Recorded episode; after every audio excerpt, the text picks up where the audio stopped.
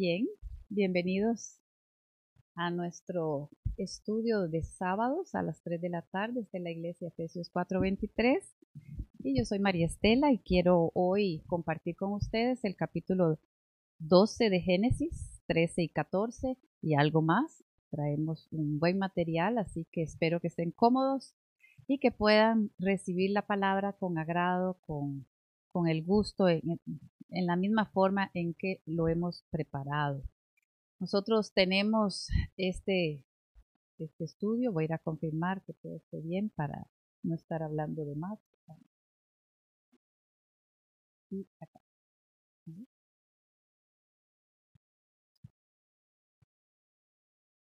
Bueno, tenemos aquí, vamos a orar y poner todo en manos del Señor. Padre Santo, que seas tú, Señor, ayudándonos en todo lo que hagamos y digamos.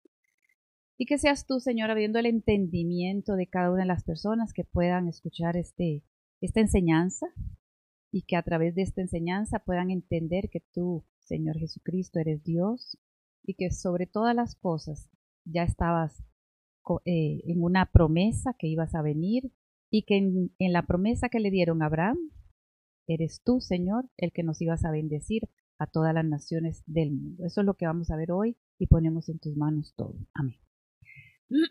Bien, vamos a ir entonces al capítulo 12. Capítulo 12 inicia diciéndonos que Jehová le dijo a Abraham. Entonces es el llamado de Dios a Abraham. ¿Para qué? Para que fuera a la tierra que él iba a darle a los descendientes de Abraham, a él y a sus descendientes. Entonces, versículo 1, algunos versículos lo vamos a leer, otros lo dejamos como en un resumen. Así que estos primeros sí son importantes porque vamos a sacar algunas cositas necesarias. Dice entonces, el llamado de Dios a Abraham y las promesas de Dios para él y toda la humanidad. Abraham, como ven ustedes, está escrito con B-R-A-M. No le han cambiado todavía el nombre. Estamos bien. No le ha cambiado el nombre, entonces Abraham es padre enaltecido. Más adelante vamos a decirle Abraham. ¿Por qué? Porque por un poquito esa letra H, ¿verdad? Esa letra H va a cambiar el sentido de la palabra y se va a llamar Padre de Multitudes. Entonces, por ahora vamos a ir leyendo Abraham. Yo quisiera, ¿verdad? Una vez más decirle a todas las personas que estudian la palabra y que saben leer y que puedan estar escribiendo después, aprendan cómo se escribe cada nombre de la Biblia, que es importante, que el nombre de Dios se escribe con mayúscula, que cuando copien mirando detalladamente cómo es que están las cosas escritas, para que tengan así un desarrollo. A través de la palabra van a ir aprendiendo a hacer cosas, a ir escribiendo una buena ortografía, una buena gramática, y eso enriquece. Qué lindo es ver que una persona va creciendo a cualquier edad. Pero bueno, eso es un paréntesis. Dice entonces, vete de tu tierra y de tu parentela, pero fíjense que anteriormente habíamos visto que se le había dicho, ¿verdad? Que habíamos visto nada más que era el papá de Abraham el que había salido y se había traído a Abraham y a su otro hijo, ¿verdad? Entonces, cuando ya entramos aquí, dice aquí, Jehová había dicho a Abraham, vete de tu tierra y de tu parentela y de la casa de tu padre. Entonces, actualmente, cuando ya hemos pasado todos estos versículos, ya sabemos que Abraham está en Harán, es una ciudad. O sea, Yataré, Abraham y la familia, ¿verdad? Salieron de Ur de los Caldeos, allá donde ellos vivían, cerca de Babilonia, toda la región está de Mesopotamia, y ellos se vienen caminando hacia el occidente, de oriente a occidente, lo pueden ver en el mapa, yo ahora no tengo esta facilidad para mostrarles todo el caminar, pero ustedes pueden ver en un mapa ese trayecto. Entonces llegan a Harán, que es bien al norte de Canaán, o sea, no están en Canaán, están todavía al norte, en Harán. Y aquí muere el papá. Ahora nos cuenta, entonces, ¿verdad? Pero no sabemos si ya había hablado Dios a Abraham. Entonces, ¿cómo lo vemos aquí? Bueno, porque él dice...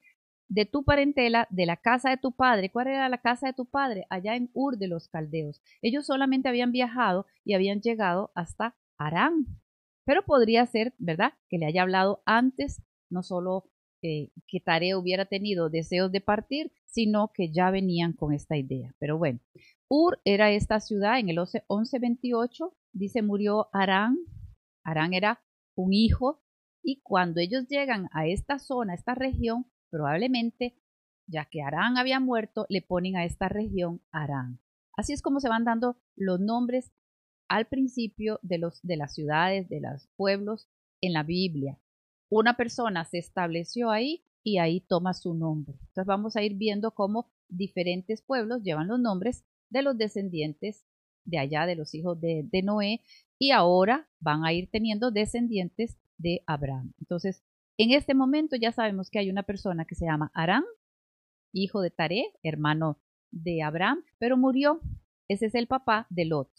Entonces ya tenemos a Nacor, que era otro hermano y que viene con ellos, pero Nacor se queda ahí en Harán. Yo espero que no es tan difícil entender. Luego dice, haré de ti una gran nación y te bendeciré y engrandeceré tu nombre y serás bendición. Entonces, ya nos está diciendo en este momento que va a bendecir a las personas que le ayuden, que bendigan, que le hagan bien. Eso es bendecir, hacer el bien. Que va a hacer el bien a las personas que le hagan bien a Abraham, y a las que le hagan mal, le va a hacer mal. Y serán benditas en ti. Ahora es el versículo que quería recalcar, ¿verdad? Dice aquí, y serán benditas en ti, ¿en quién? En Abraham, todas las familias de la tierra. Entonces vamos a ver que hay dos promesas, hay dos profecías, hay dos promesas. Una es que a través de Abraham, el pueblo que va a salir va a tener tierras. Pero otra promesa, otra profecía, más allá del tiempo, muchísimo más allá de la vida de Abraham, va a tener entonces una promesa que es bendeciré y serán benditas todas las naciones de la tierra. Aquí dice todas las familias de la tierra. Entonces, ¿qué es lo que estamos viendo? Que Abraham tal vez en ese momento no entendía, pero ¿cuáles son las familias de la tierra? Y vemos que la tierra para ellos era apenas una zona, una región. Esto es todo lo que ellos conocen. Un poco de Asia, y probablemente ya tenían conocimiento de lo que era España, y tienen conocimiento nada más. Pero ahí es donde vamos a ir viendo cómo esta profecía se va a cumplir en Cristo. Y claro, nosotros nos beneficiamos de esto. Entonces dice ahora, en el 4. Se fue Abraham como Jehová le dijo, y Lot fue con él, el sobrino, el que no tenía papá, el que había sido huérfano, ahora se viene con el tío. Entonces viene Abraham con su sobrino y su esposa Sarai. Y entonces nos dice, y era Abraham de edad de 75 años, entonces ya tenemos una...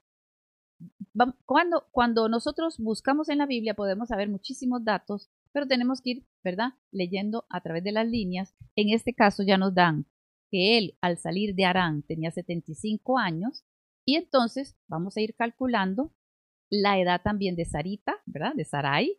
¿Por qué? Bueno, vamos a ir mirando el 12:4, nos dice que tiene 75 años. Más adelante vamos a ir viendo, y entonces, ¿por qué decimos que Sarai tenía 65? Bueno, porque cuando más adelante vemos, hay 10 años de diferencia entre Abraham, porque él tuvo 99 años cuando se le dijo, vas a ser padre, verdaderamente vas a tener el hijo de la promesa. Entonces, calculando que tenía 99 y Sarai tenía la edad está 99 y ella 89. Entonces, vamos a ir viendo los tiempos a través de lo que escrito está. Dice, bueno, Hebreos, vamos a utilizar mucho el libro de Hebreos, así que vamos de una vez con el libro de Hebreo. Dice el Hebreos 11 del 8 al 10, por la fe, Abraham siendo llamado, obedeció. Cuando uno tiene fe, obedece. El que no tiene mucha fe, no obedece mucho. El que tiene mucha fe, sabe a quién le está creyendo y, por supuesto, obedece. Entonces, obedeció para salir al lugar que había recibido, que había de recibir como herencia, y salió sin saber a dónde iba. En realidad, en este momento que estamos aquí, Dios no le había dicho, bueno, te voy a dar de este límite hasta este límite, o esto va a ser tuyo. Simplemente le dijo, sal de tu tierra y yo te voy a decir a dónde vas a ubicarte. Entonces, en este momento Hebreos nos está dando una explicación de lo que era la fe de Abraham. Salió sin saber a dónde iba, simplemente obedeció. Por la fe, dice, habitó como extranjero en la tierra prometida, como en tierra ajena, morando en tiendas con Isaac y Jacob, coherederos de la misma promesa. Entonces la promesa no va solamente para Abraham, sino para todos sus descendientes, actualmente sus descendientes. ¿Por qué? Bueno, porque hemos visto que a través de la promesa de la tierra, de lo que es el territorio, la región donde está ubicada ahora actualmente Israel, entonces vemos que como nación volvió a su lugar. Fue una promesa, fue después profecías, los vamos a destruir, van a ser expulsados por todas partes, pero ya para el año 1800 y algo empezaron a venir a habitar aquí en Palestina, que ahora se llamaba ya Palestina, empezaron a llegar grupos que habían sido expatriados, que estaban en Rusia, que estaban en otros lugares, y ellos volvieron a su tierra durante varias generaciones, estuvieron llegando hasta 1948 que ya lograron tener la nación. Pero durante casi 100 años, yo creo, ¿verdad? 1800, sí, tiene que haber sido cerca de 100 años, estuvieron regresando por miles de personas. Entonces vemos que venían de Alemania, venían desde Polonia, venían sobre todo de Rusia, esto se le llamaba el Ailá. Es una palabra que significa regresar a su hogar, ¿verdad? A lo que eran ellos. Entonces le llamaron la primera, la segunda, la tercera, porque venían grupos muy grandes para hacer crecer alimentos en el desierto, ¿verdad? Entonces empezaron a cultivar el desierto. Esto es una historia muy linda de los años 1960 por ahí, cuando ya ellos fueron naciones. Hablaban de kibbutz, todo eso, tal vez alguno de ustedes lo haya escuchado, y empezaron a darle agua al desierto, porque eso fue lo que ellos recibieron, pantanos por un lado, desierto por otro, pero actualmente la nación de Israel se ha levantado de una manera impresionante por el trabajo de estas personas que dedicaron sus vidas a hacer crecer el alimento necesario de esas tierras. Pero bueno, eso es entre paréntesis.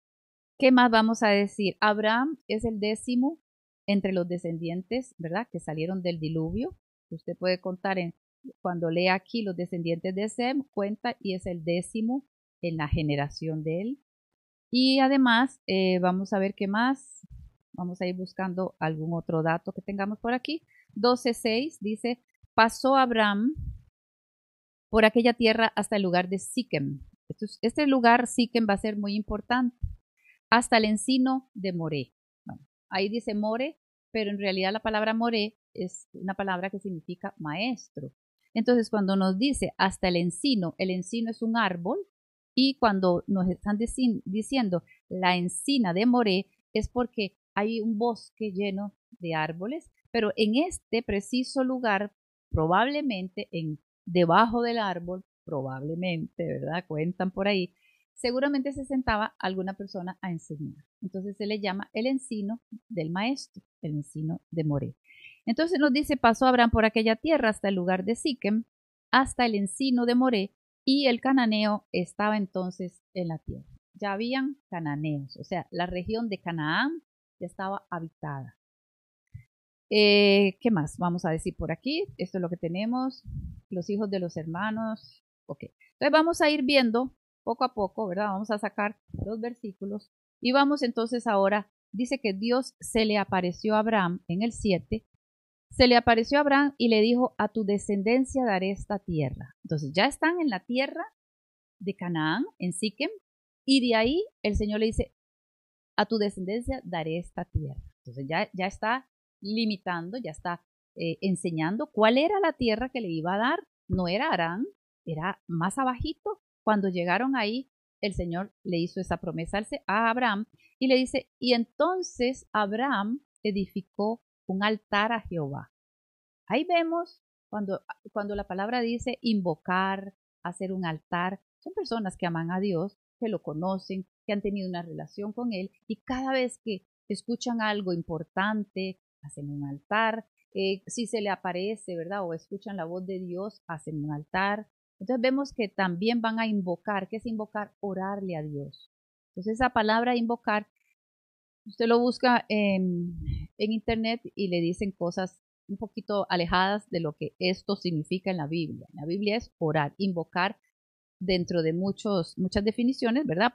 Es invocar a ciertos dioses, ciertos demonios, etcétera, ¿verdad? Se van por el otro lado. Pero tenga en cuenta que aquí estamos en la Biblia. En el 8 nos dice, luego se pasó de allí a un monte en al oriente de Betel. Entonces ahora vamos a ir caminando con Abraham y llega a un lugar que se llama Casa de Dios, Bet-El, Casa de Dios. El significa Dios. Aquí en la Biblia lo ponen con minúscula. Yo prefiero ponerlo con mayúscula, aunque es una palabra compuesta, pero quiere decir Dios, casa, casa de Dios. Y plantó su tienda teniendo a Betel al occidente y a Jai al oriente. Entonces, entre Betel y Jai hay un monte, el monte este que le llaman, un monte al oriente de Betel. Ahí fue que él plantó su tienda, dice, y edificó allí otro altar. Y aquí dice, e invocó el nombre de Jehová. Entonces vemos que este lugar fue muy, muy sagrado. Ahí se van a ocurrir varias cositas y vamos a tener ahí varias historias que van a estar aquí sucediendo. Entonces vemos ahora que nosotros, de aquí partió, dice él, más al sur. Entonces vamos caminando con él en el 9 y nos dice, Abraham partió de allí caminando hacia el Negev. El Negev es una zona desértica. Es puro desierto, usted puede visitarlo actualmente, Berseba sería la última parte donde puede ir, actualmente no están ahí los judíos, están más que todos los musulmanes, pero pertenece a Israel. Entonces él va caminando hacia el sur, desde Betel hacia el sur, y dice que cuando él llegó ahí, nos dice ahora, no dice que es inmediato, acuérdense que la Biblia no dice días después, 3 días después, 1 mes después, 1 año después, no dice. Hubo entonces, o sea, estando en Betel, estando ya para abajo, ¿verdad? Estando en el Negev, hubo hambre. Entonces, ¿qué hace Abraham? Se va a Egipto a buscar, ¿verdad?, alimento para su familia. Y esta historia la voy a recortar un poquito, Abraham en Egipto del 10 al 20, porque lo que vamos a tener ahí es... simplemente vamos a ver la historia. Cuando él entra ahí le dice a Sara que diga que ella es su hermana, porque ella es muy bonita. Entonces él dice, tú eres tan bonita que enseguida, ¿verdad?, Faraón y sus príncipes y toda esta gente va a querer codiciarla. Entonces le dice, para que no me haga daño a mí, a ti no te van a hacer daño si eres, digamos, si te llevan al palacio, pero a mí sí me van a hacer daño. Entonces, para que me vaya bien a mí, di que eres, o sea, vamos a decir que tú eres mi hermana. Aquí no está mintiendo, aquí lo que está es ocultando una segunda parte, porque además de ser hermana de padre, ella es esposa. Entonces, cuando la historia se desarrolla en la casa de Faraón, que, o sea, enseguida que la vieron, la trajeron al palacio, entonces le dice, por ejemplo, el 15, también la vieron los príncipes de Faraón, la lavaron delante de él y fue llevada la mujer a casa de Faraón. Ahora, la ventaja de todo esto es que para tener una noche con estos tipos de reyes y de faraones, la costumbre era que la mujer tenía que venir limpia, ¿verdad? Pasar por varios procesos de embellecimiento, aunque fuera muy bonita, por supuesto, no era cualquiera la que podía, pero sí la lavaban y esperaban un tiempo con una sola idea. Si esta mujer venía embarazada, se darían cuenta a los 3, 6 meses. Y si ya veían que no estaba embarazada, con todos los cuidados, eso le sucedió también a Esther cuando estaba con el rey allá en Siria y todo el asunto. Pero aquí nosotros lo que vemos es que a ella no la tocó todavía el faraón. Pero un día se dio cuenta y entonces le dice más abajo, 16, aquí estamos. Hizo bien Abraham por causa de ella, o sea, hizo bien, quiere decir, le dio muchas cosas, le pagó por su hermana, le pagó con animales, le pagó, dice, con asnos, vacas, ovejas, siervos, criadas, o sea, pagó una cantidad el valor de la belleza de Sarai, la belleza que esta mujer a los 65 años, pero en aquel tiempo vivían muchos años, entonces no estaba tan arrugadita o tan, digamos, no se le veían los años como se vería ahora una mujer de 65, entonces era muy apreciada. Y luego dice en el 17, pero Jehová hirió a Faraón con muchas plagas. ¿Qué quiere decir? Le da todo un tipo de enfermedades por causa de Sarai, mujer de Abraham. O sea, para defender a Sarai, empiezan plagas, enfermedades y cosas feas para el faraón. Entonces, un día se da cuenta el faraón, dice, entonces Faraón llamó a Abraham y le dijo, ¿qué es esto que me has hecho? ¿Cómo es posible que me hayas hecho esto de decir que es tu hermana cuando es tu esposa? Y vean lo que dice. ¿Por qué dijiste, el 19, por qué dijiste es mi hermana poniéndome en ocasión de tomarla para mí por mujer? Ahora pues, he aquí, toma tu mujer y vete. Entonces Faraón dio orden a su gente acerca de Abraham y le acompañaron y a su mujer con todo lo que él tenía. O sea, no le quitó. Esta historia la vamos a ver ahora mismo también porque tenemos que ver que se repitió en otro lugar con otro rey. Entonces nos dan indicativos, ¿verdad? De una costumbre que parece que tuviera Abraham, porque no es lo mismo, no fue en el mismo lugar. Esto fue en Egipto a causa del hambre. Por cierto, Egipto era el granero de la zona de Asia, o sea, de todo el territorio, era una tierra muy fértil, porque el Nilo, cada vez que se desbordaba, llenaba, digamos, la tierra de una humedad, ¿verdad? De una especie como de lodo, como de tierra muy húmeda que era, hacía que el territorio fuera muy fértil. Entonces, cuando en otros lugares no había comida, ahí en Egipto siempre había comida. Entonces le llamaban el granero de ahí, el granero de las naciones. Vamos a ir entonces a ver ahora vamos a ver Génesis 17:17. Vamos a caminar, vamos a ir un momentito, 17:17. Y entonces nos dice, ahí es donde entramos a entender cómo es que tiene, ¿verdad? Cómo sacan las relaciones. Dice aquí, 17:17, entonces Abraham se postró sobre su rostro, se rió y dijo en su corazón, a hombre de 100 años ha de nacer hijo, y Sara ya de 90, ¿cuánto se llevan? 10 años. Entonces, si allá en aquel momento Abraham tenía 75, la edad de Sara es 65. Entonces ya tenemos, digamos, una manera de saber a un tiempo qué edad tenía Sara, 65. Vamos a ir caminando todavía otro poquito más, 20:12, y vamos a tener otra información que nos falta. Dice aquí en el 20:12 de Génesis, y a la verdad también es mi hermana, hija de mi padre, pero no hija de mi madre, y la tomé por mujer. Eso no lo sabían. Bueno, ahí está. Entonces, esta es otra historia que se repitió, pero ahora no fue allá en Egipto, sino que dice aquí, de allí, ¿verdad? En el número 1, versículo 1 dice, de allí partió Abraham a la tierra del Negev, acampó entre Cades y Shur, habitó como forastero, y llegó a un lugar, dice, donde estaba el rey Abimelech, rey de Gerar.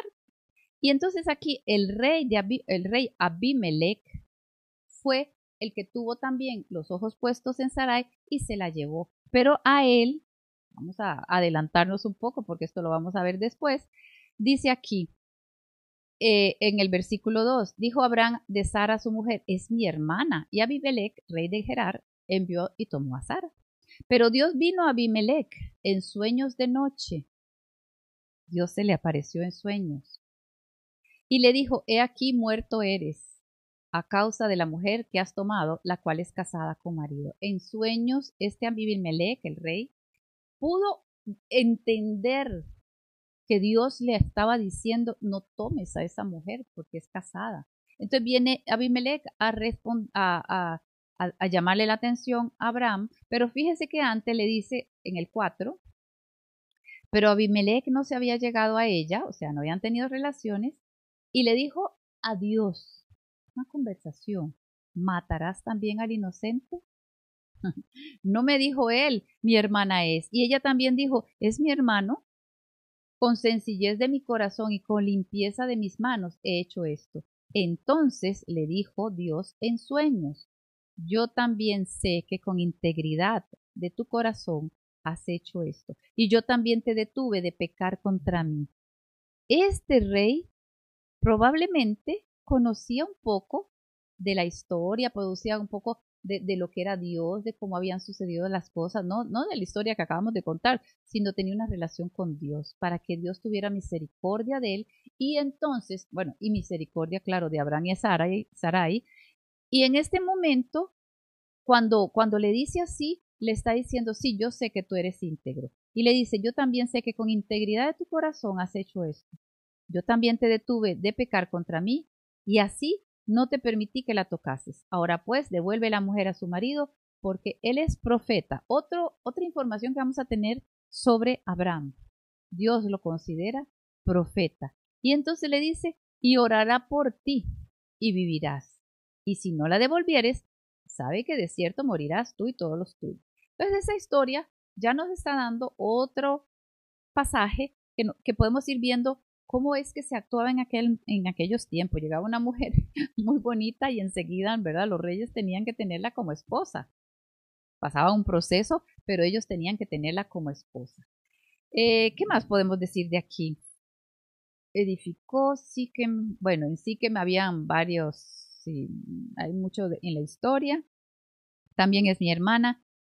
Dice Hechos 7, Esteban hace un resumen de la historia desde Abraham hasta esos días. Si usted quiere aprender así, a grandes rasgos, léase hoy o mañana, cuando guste, Hechos 7.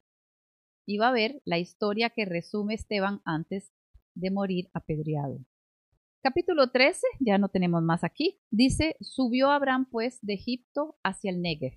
Subió. Subió quiere decir que la tierra donde él estaba está abajo. Y entonces él dice: subió pues Abraham. Egipto está abajo, el Negev está más arriba, más alto. No es que va de sur a norte, sino que aquí en la Biblia lo van a encontrar mucho. Bajó, subió, pero es por altitudes, ¿verdad? Entonces, subió pues Abraham de Egipto hacia el Negev, y él y su mujer con todo lo que tenía, y con él iba Lot. Ahora vamos a ir viendo en este capítulo 13, del 1 al 4, Abraham regresa desde el Negev hasta Betel, al lugar donde había edificado un altar, o sea, se trajo todo lo que tenía, sigue comiendo. Al llegar a Betel, invocó el nombre de Jehová. Ustedes lo pueden leer, no hay mucho que hay. Del 5 al 13, esta historia que tenemos aquí, del 5 al 13, nos va a ir hablando de cómo fue que se dividieron las tierras, cómo fue que Lot, ya mayorcito, ¿verdad? No nos dice si ya estaba casado, probablemente que sí, pero lo que él hace es que ya las personas que trabajaban para ellos ya estaban discutiendo, entonces que no caben las ovejas, que no hay suficiente pasto para los dos rebaños, el de Abraham y el de Lot. Entonces vemos aquí que Abraham le dice a Lot: repartámonos la tierra, escoge tú. Abraham es una de las personas, como decir, confiado en Dios. Él sabe que todo ayuda bien a los que aman a Dios. No estaba escrito, pero ya lo sabía. Entonces, vemos que él le dice: bueno, escoge, porque los pastores están peleando unos con otros y no tenemos por qué pelearse, hay mucha tierra por delante. Entonces Lot miró y dijo: uy, la llanura del Jordán está buenísima, o sea, está fértil, y puedo ahí ir hacia el sur. Entonces, vemos que Lot fue el que decidió hacia dónde iba. ¿Qué parte tomó? Ahí el río Jordán va de norte a sur, el río Jordán. Nosotros vemos que cuando ellos se establecieron, Israel ha tomado como frontera, por decir así, el río Jordán.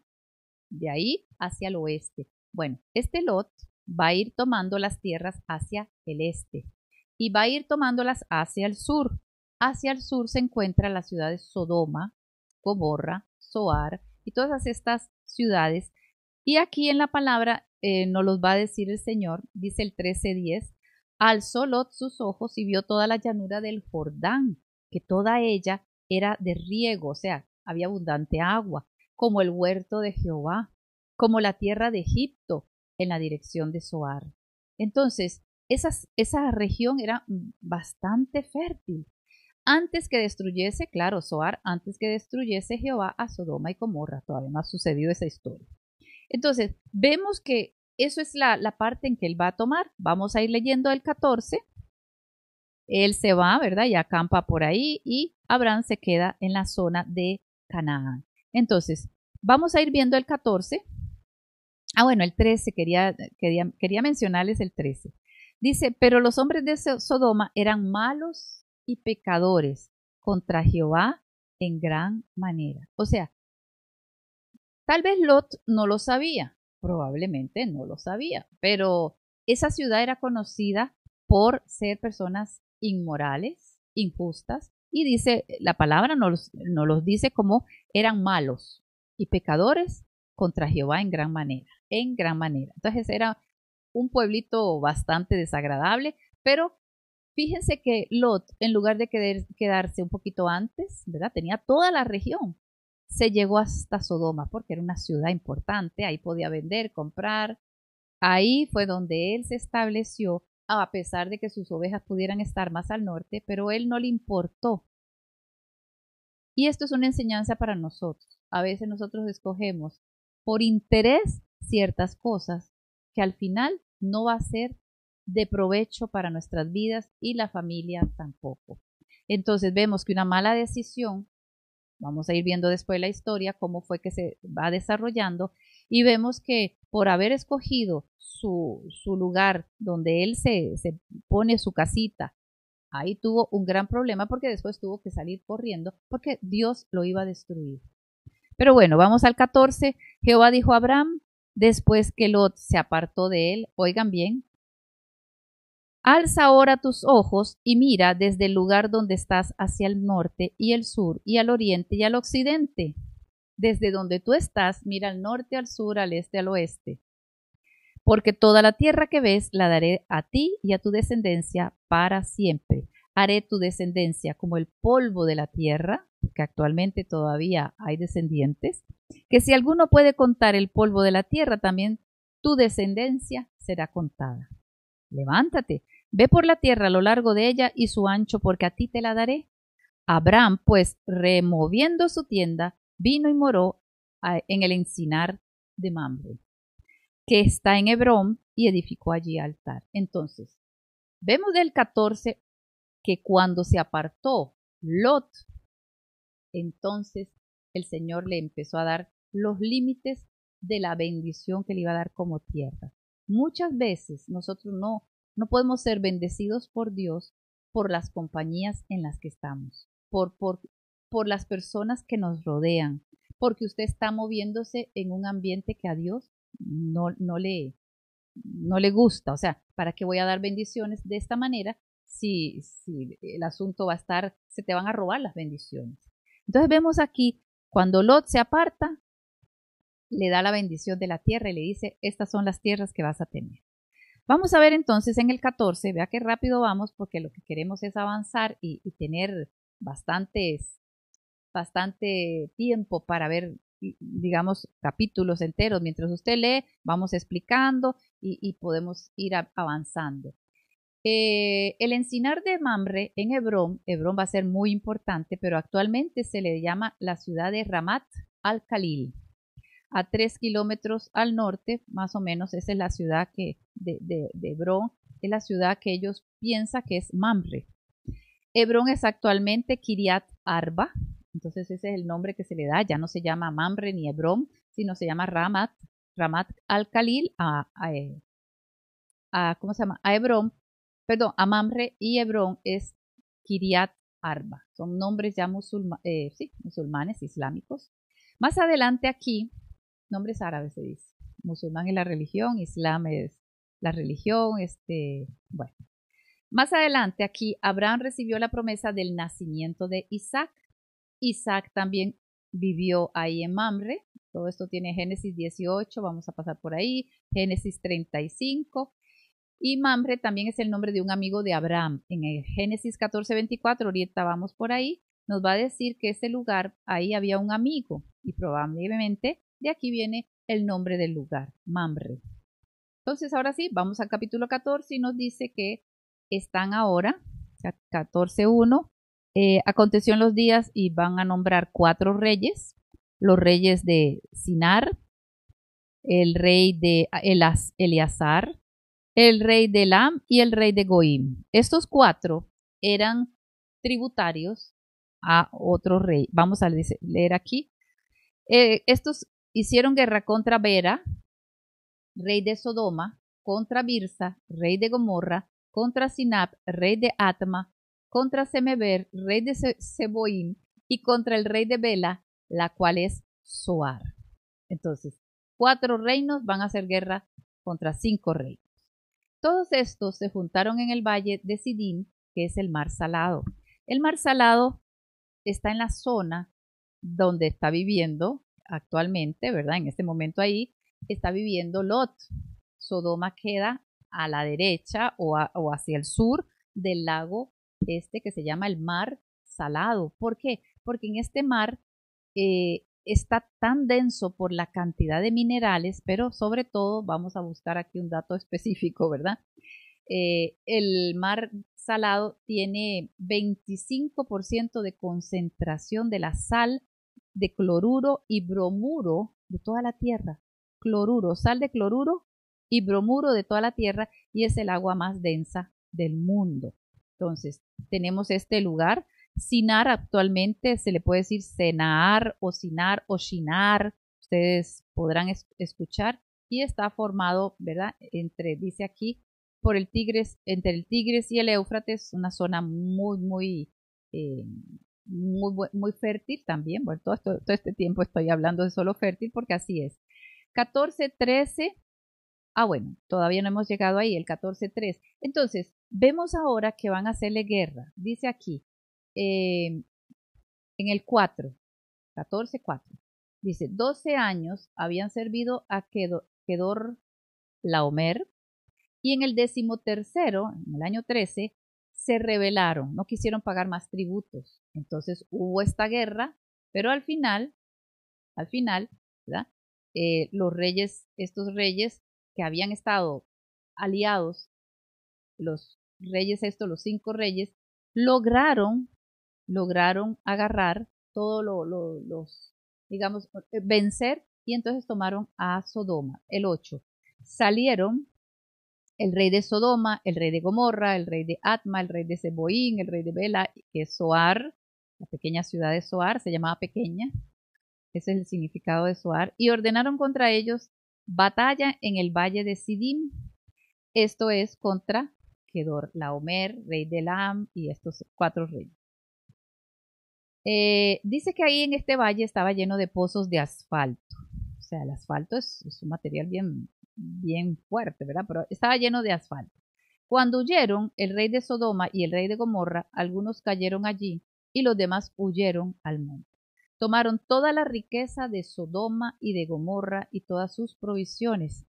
Entre las personas tomaron también a Lot, tomaron mujeres, rehenes. Entonces, cuando le llegó la noticia a Abraham juntó su ejército, que su ejército eran 300 pastores probablemente, ¿verdad? Entonces nos dice aquí el 13, vino uno de los que escaparon y se lo dijo a Abraham el hebreo, ya le conocían como el hebreo, que hablaba ese tipo de lengua, hebreo, que habitaba en el encinar de Mamre, el amorreo, hermano de Escol y hermano de Aner, los cuales eran aliados de Abraham. Entonces se fue, dice, armó a sus criados, 318, qué precisión, ¿verdad? Y los siguió hasta Dan, cayó sobre ellos de noche, él y sus siervos, y les atacó y les fue siguiendo hasta Joba, al norte de Damasco. Damasco queda bien al norte. O sea, esta guerra duró varios días, ¿verdad? Imagínense lo que es ir desde el sur, que estábamos ahí en donde él vino a rescatar a Lot, y los fue alejando hasta que los sacó y los llevó hacia el norte de Canaán, donde está Damasco. Se recobró los bienes y también a Lot, su pariente y sus bienes, y las mujeres y demás personas. Bueno, hasta aquí es una historia muy sencilla. Vamos a ver ahora una de las historias más importantes más importante en el Antiguo Testamento, en el Nuevo Testamento, porque nos van a hablar de Melquisedec, que apareció de la nada y se desapareció de la nada.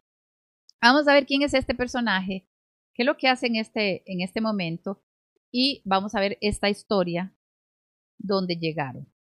El 14:17 nos dice: cuando volvía de la derrota de Kedor Laomer y de los reyes que con él estaban, salió el rey de Sodoma a recibirlo al valle de Sabe, que es el valle del rey. El rey de Sodoma había sido abatido, pero él vino a agradecerle a Abraham, ¿verdad?, que los libró de estos reyes. Y entonces salió y vino, dice que al valle del rey. Esto es un valle muy especial porque le estamos llamando aquí el Valle del Rey.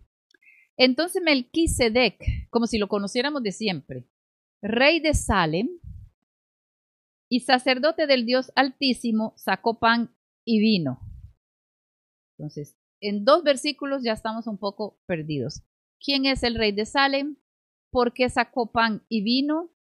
Recuerden, la Santa Cena tiene pan, tiene vino, la cena de, ¿verdad?, de la despedida del Señor. Y él dijo: cada vez que hagáis esto, que dijo, estaréis recordando, ¿verdad?, la muerte y resurrección y la próxima venida del Señor. Entonces, estamos viendo que hay una cena a la cual se habló del pan y del vino. Esto es, ¿verdad? Este símbolo es mi cuerpo que va a ser entregado. Esta sangre, esta copa es símbolo de mi sangre que va a ser derramada, y lo vemos siempre en la Santa Cena, ¿verdad? Lo que nosotros le llamamos la Cena del Señor, ya en el Nuevo Testamento, que nosotros celebramos cada semana, cada mes o una vez al año, dependiendo de las congregaciones. Pero este acto de dar pan, ¿quién lo está haciendo? El mismo rey que vino y que apareció ahí y que le llaman el rey de Salem. Salem, si usted lo pronuncia bien, yo no sé si lo voy a pronunciar, pero le dicen Shalem, Jerusalén. Entonces, es parte del nombre que se va a dar más adelante a Jerusalén, Jerusalén. Entonces, ¿dónde queda Salem? Ahí no lo están diciendo. Dice que él sacó pan en este momento y le bendijo diciendo: bendito sea Abraham del Dios Altísimo. De una vez le está diciendo: yo te conozco, tú eres Abraham del Dios Altísimo, creador de los cielos y de la tierra. Bendito sea el Dios Altísimo que entregó tus enemigos en tu mano. O sea, esa batalla no la hubieras logrado si no fue porque el Dios Altísimo te entregó la batalla. Y le dio a Abraham los diezmos de todo. Estas son frases cortas tratando de dar la idea de lo que sucedió, pero esto, recuerden que todo tiene su tiempo, solo que aquí nos están haciendo muy corto el relato, muy, muy corto. Y luego entonces dice: el rey de Sodoma dijo a Abraham: dame las personas y toma para ti los bienes, o sea, el botín. Le está pidiendo: dame las personas, yo me regreso a Sodoma con mi gente, y tú quédate lo que hayas recuperado, no importa. Abraham le responde al rey de Sodoma: he alzado mi mano, o sea, he prometido, he jurado al Dios Altísimo, creador de los cielos y de la tierra. Vuelve a repetir, o sea, lo que dijo Melquisedec, él lo toma.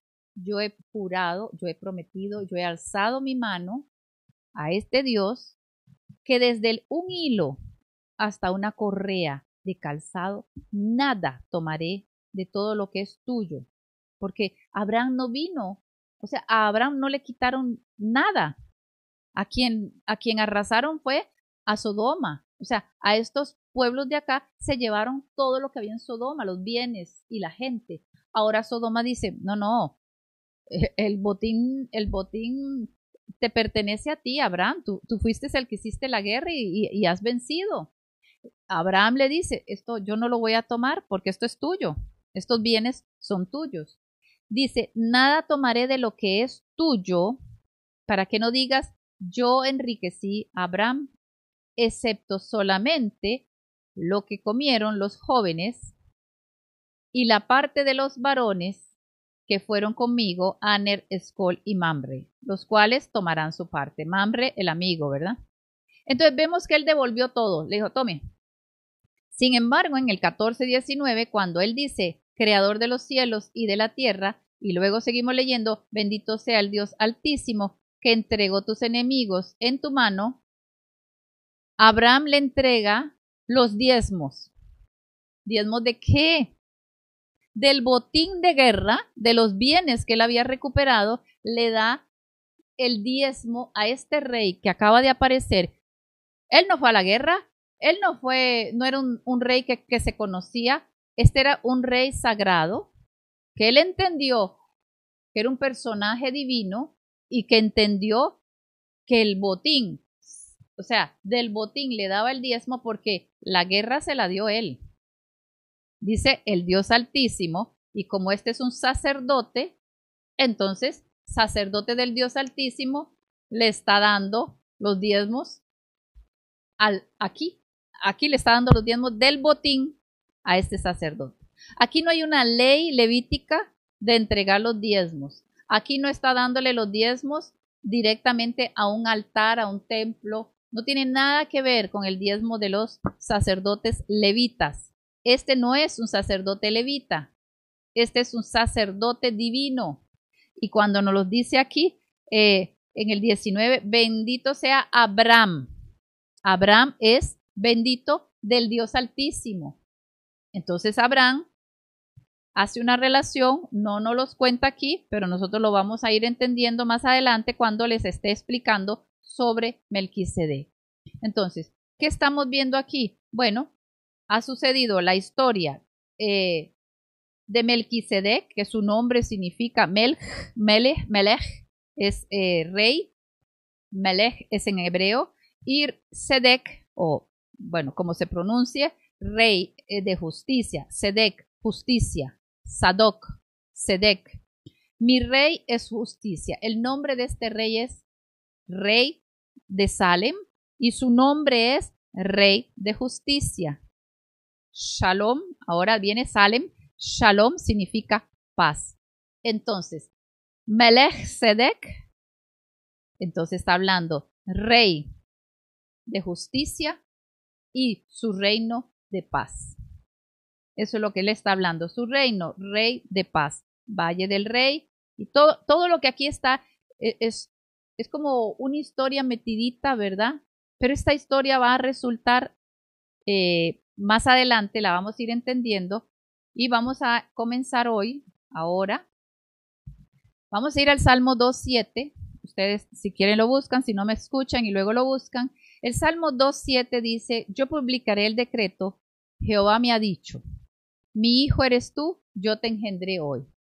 Entonces, ya por aquí estamos viendo un salmo que nos está hablando de un hijo engendrado, en la forma en que Dios engendra, ¿verdad? Un hijo engendrado. No es que Dios tuvo relaciones, no es que este es un hijo carnal, esto es una manera de hablar y dice yo publicaré. ¿Por qué les digo este Salmo 2.7? Porque luego en el Salmo 110, versículo 4, el Señor nos está hablando, dice que juró Jehová y no se arrepentirá. ¿Por quién puede jurar Jehová si no es por él mismo?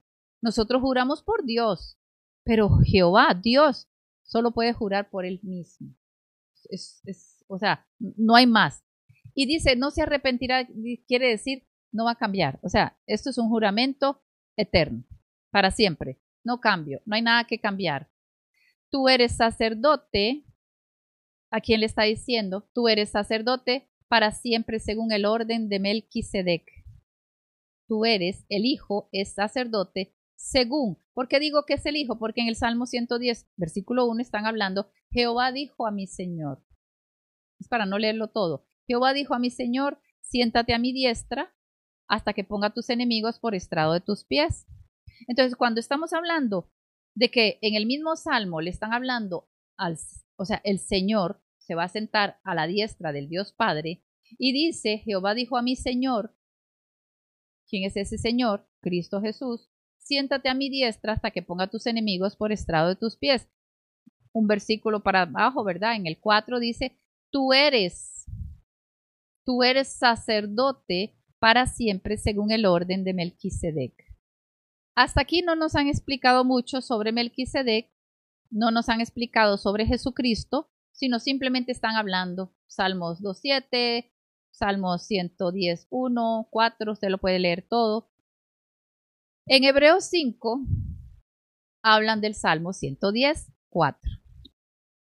En el Hebreos 5, del 5 al 10, podemos leer: así tampoco Cristo se glorificó a sí mismo, haciéndose sumo sacerdote. Está hablando ahora, en Hebreos, está hablando de Cristo.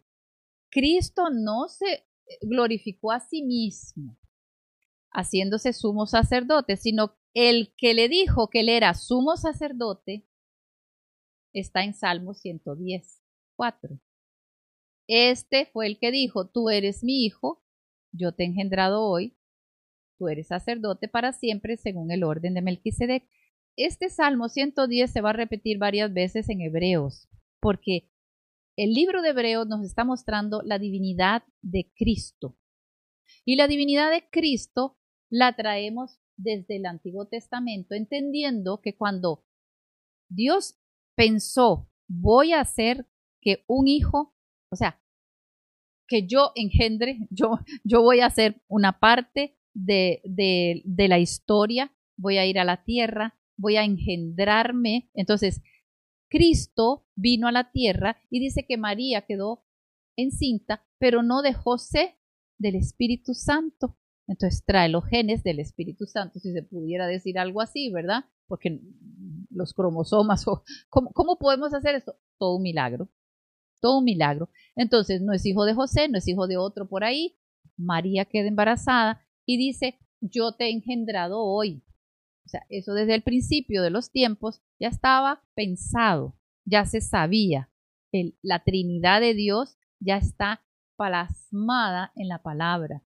Cuando sacamos este Salmo 110, que lo tiene Hebreos, y el libro de Hebreos lo tenemos que estudiar un poquito hoy, dice el 8, Hebreos 5:8, y aunque era hijo, por lo que padeció, aprendió la obediencia. O sea, él nunca había obedecido, Dios nunca había obedecido. ¿A quién va a obedecer si él es él? Pues está hablando, el hijo en carne tuvo que vivir como hombre, entendió y obedeció. ¿Qué obedeció? La línea, ¿verdad?, que traían del sacrificio, la obra perfecta que iba a hacer. Si hubiera echado atrás y hubiera dicho: ay no, esto no me gusta, no, esto duele, esto es feo, la gente me cansa.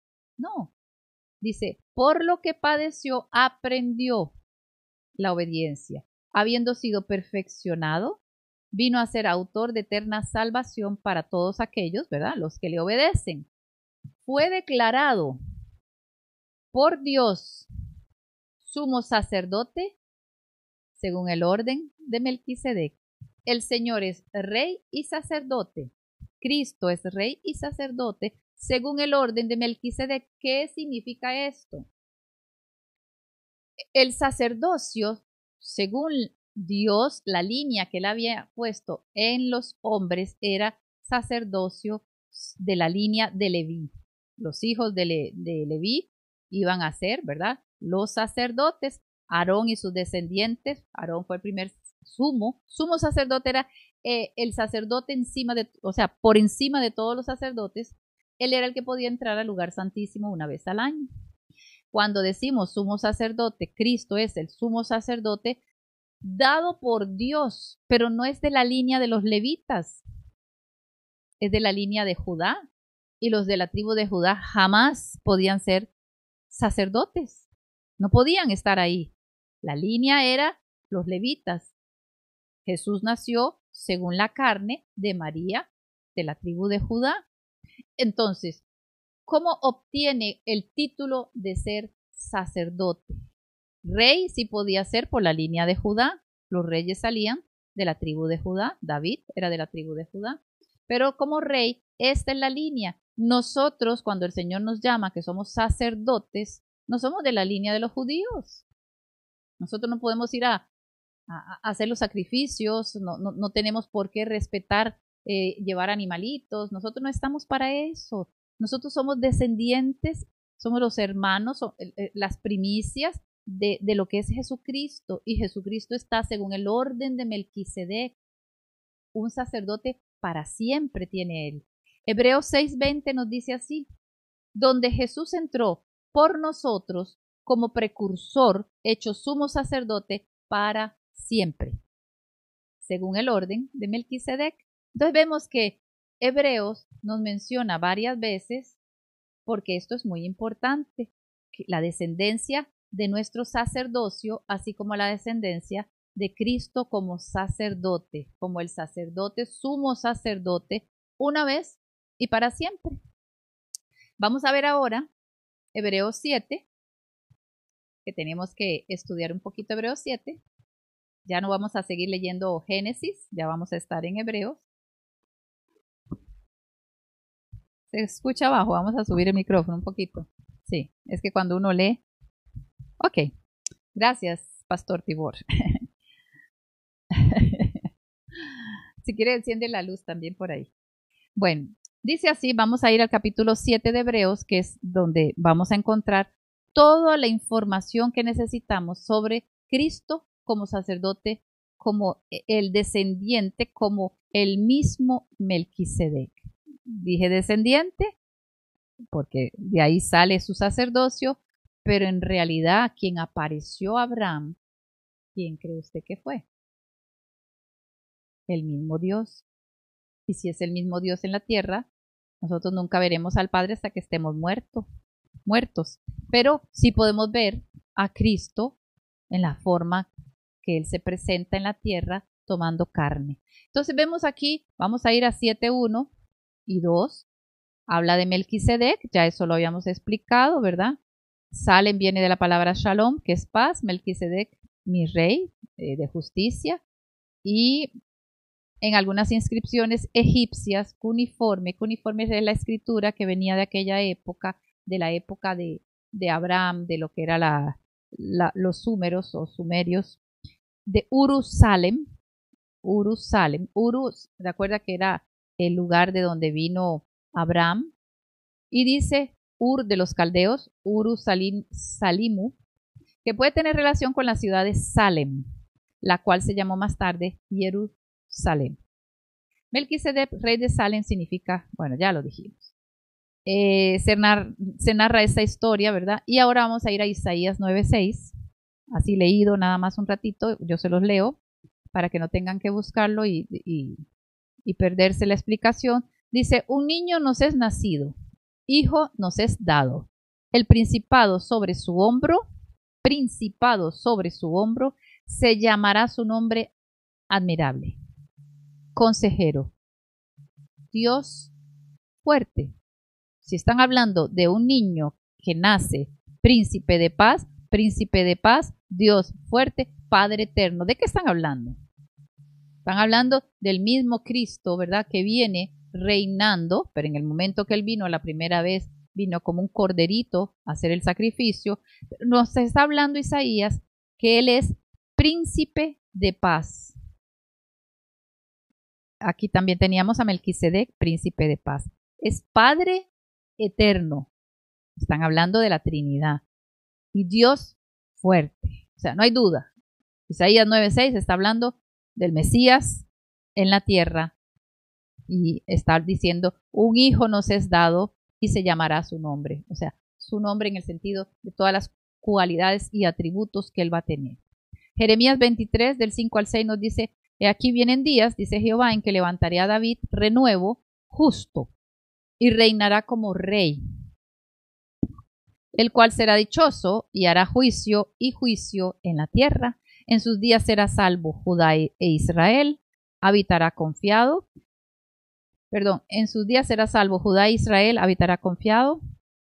y este será su nombre con el cual le llamarán: Jehová, justicia nuestra. Volvemos a ver, Rey de justicia, Rey de paz.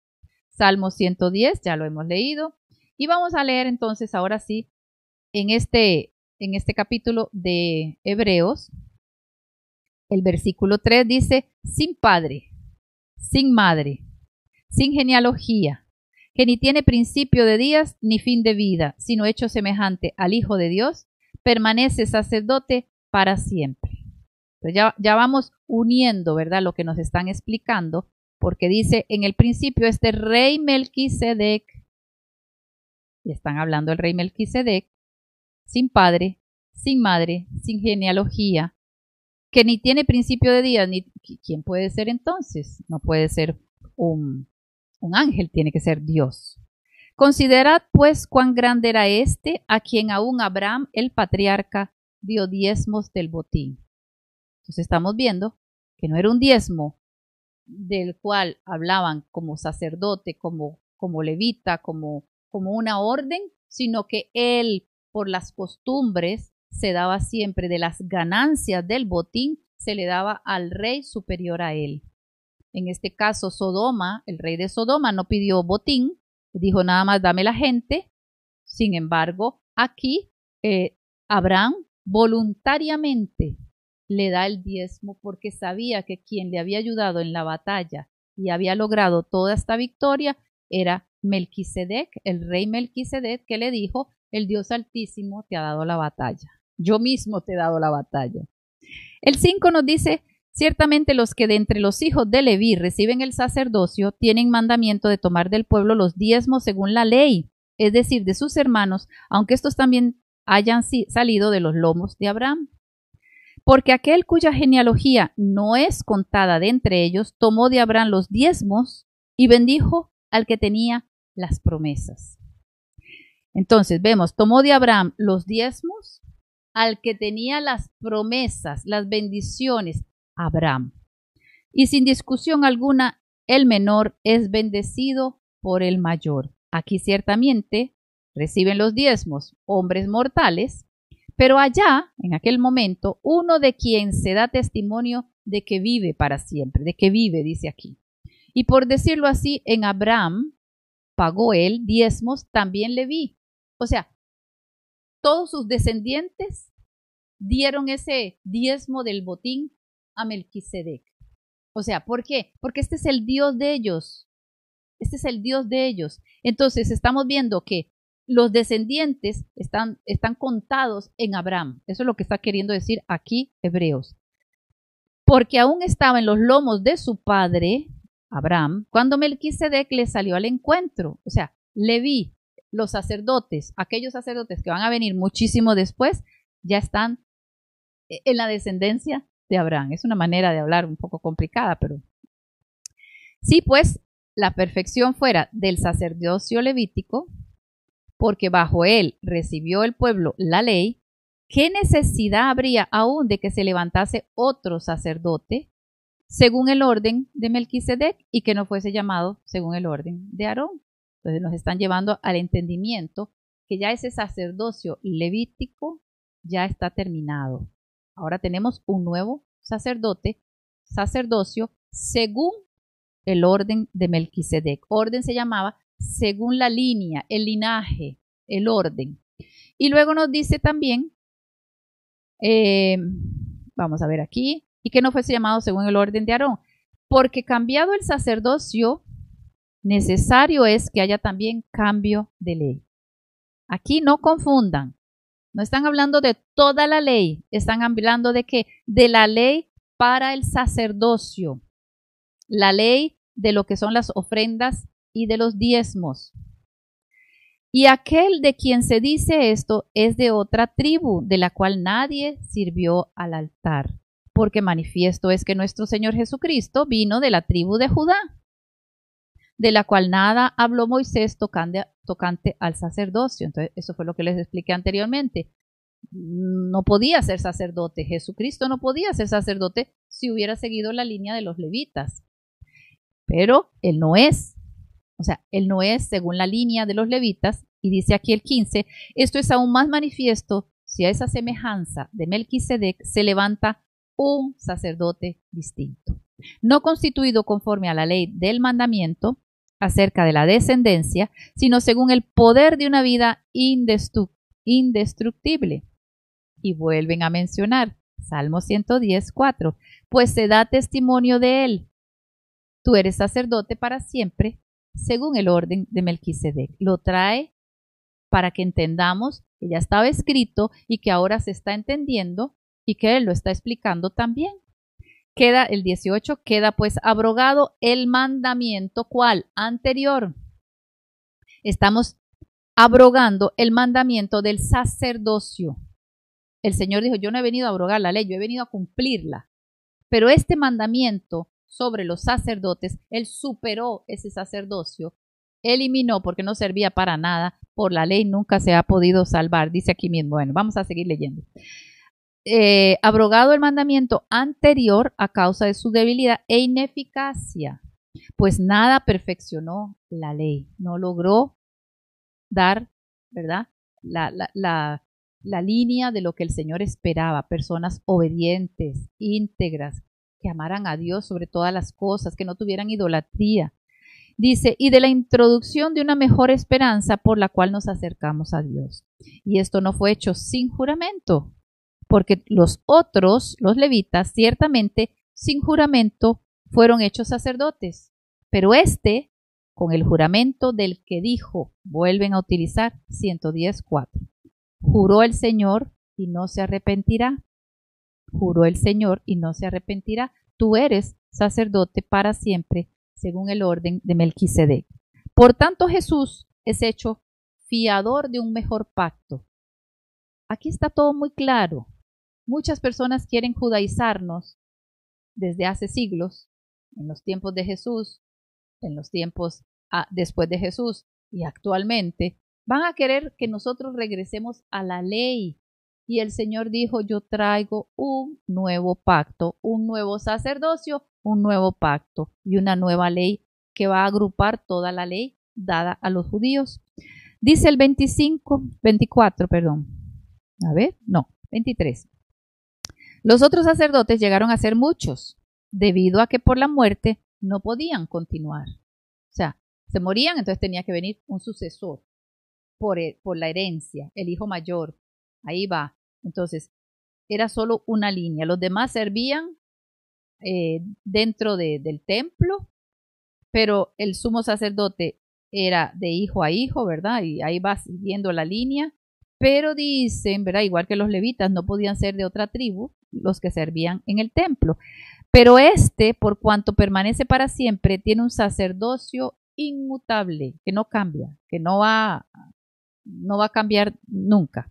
Por lo cual puede también salvar perpetuamente a los que por él se acercan a Dios. Él está haciendo, ¿verdad?, la obra que hizo una vez para siempre. Él es sumo sacerdote, él puede representarnos delante de Dios, porque él es Dios, delante de Dios, porque él cumplió la promesa de morir por nosotros, y porque el tal, dice aquí el 26, porque tal sumo sacerdote nos convenía, santo, inocente, sin mancha, apartado de los pecados, y de hecho, dice aquí, y hecho más sublime que los cielos, que no tiene necesidad cada día, como aquellos sumos sacerdotes que tenían que ofrecer sacrificios, ¿verdad?, por sus propios pecados, y luego por los del pueblo, porque esto, ¿verdad?, esto era lo que ellos hacían, ir a cumplir para que el pueblo pudiera seguir viviendo tranquilitos, ¿verdad?, debajo con la ley.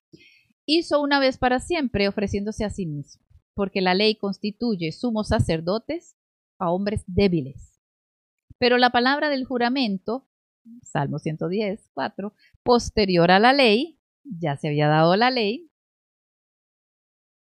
al Hijo hecho perfecto para siempre. Entonces vemos aquí que la ley constituye, la ley que se dio a los judíos, constituía a hombres carnales, se morían, vivían, comían, pecaban, pero la palabra del juramento en Salmo 110, este es mi hijo, tú eres sacerdote para siempre, dice posterior a la ley.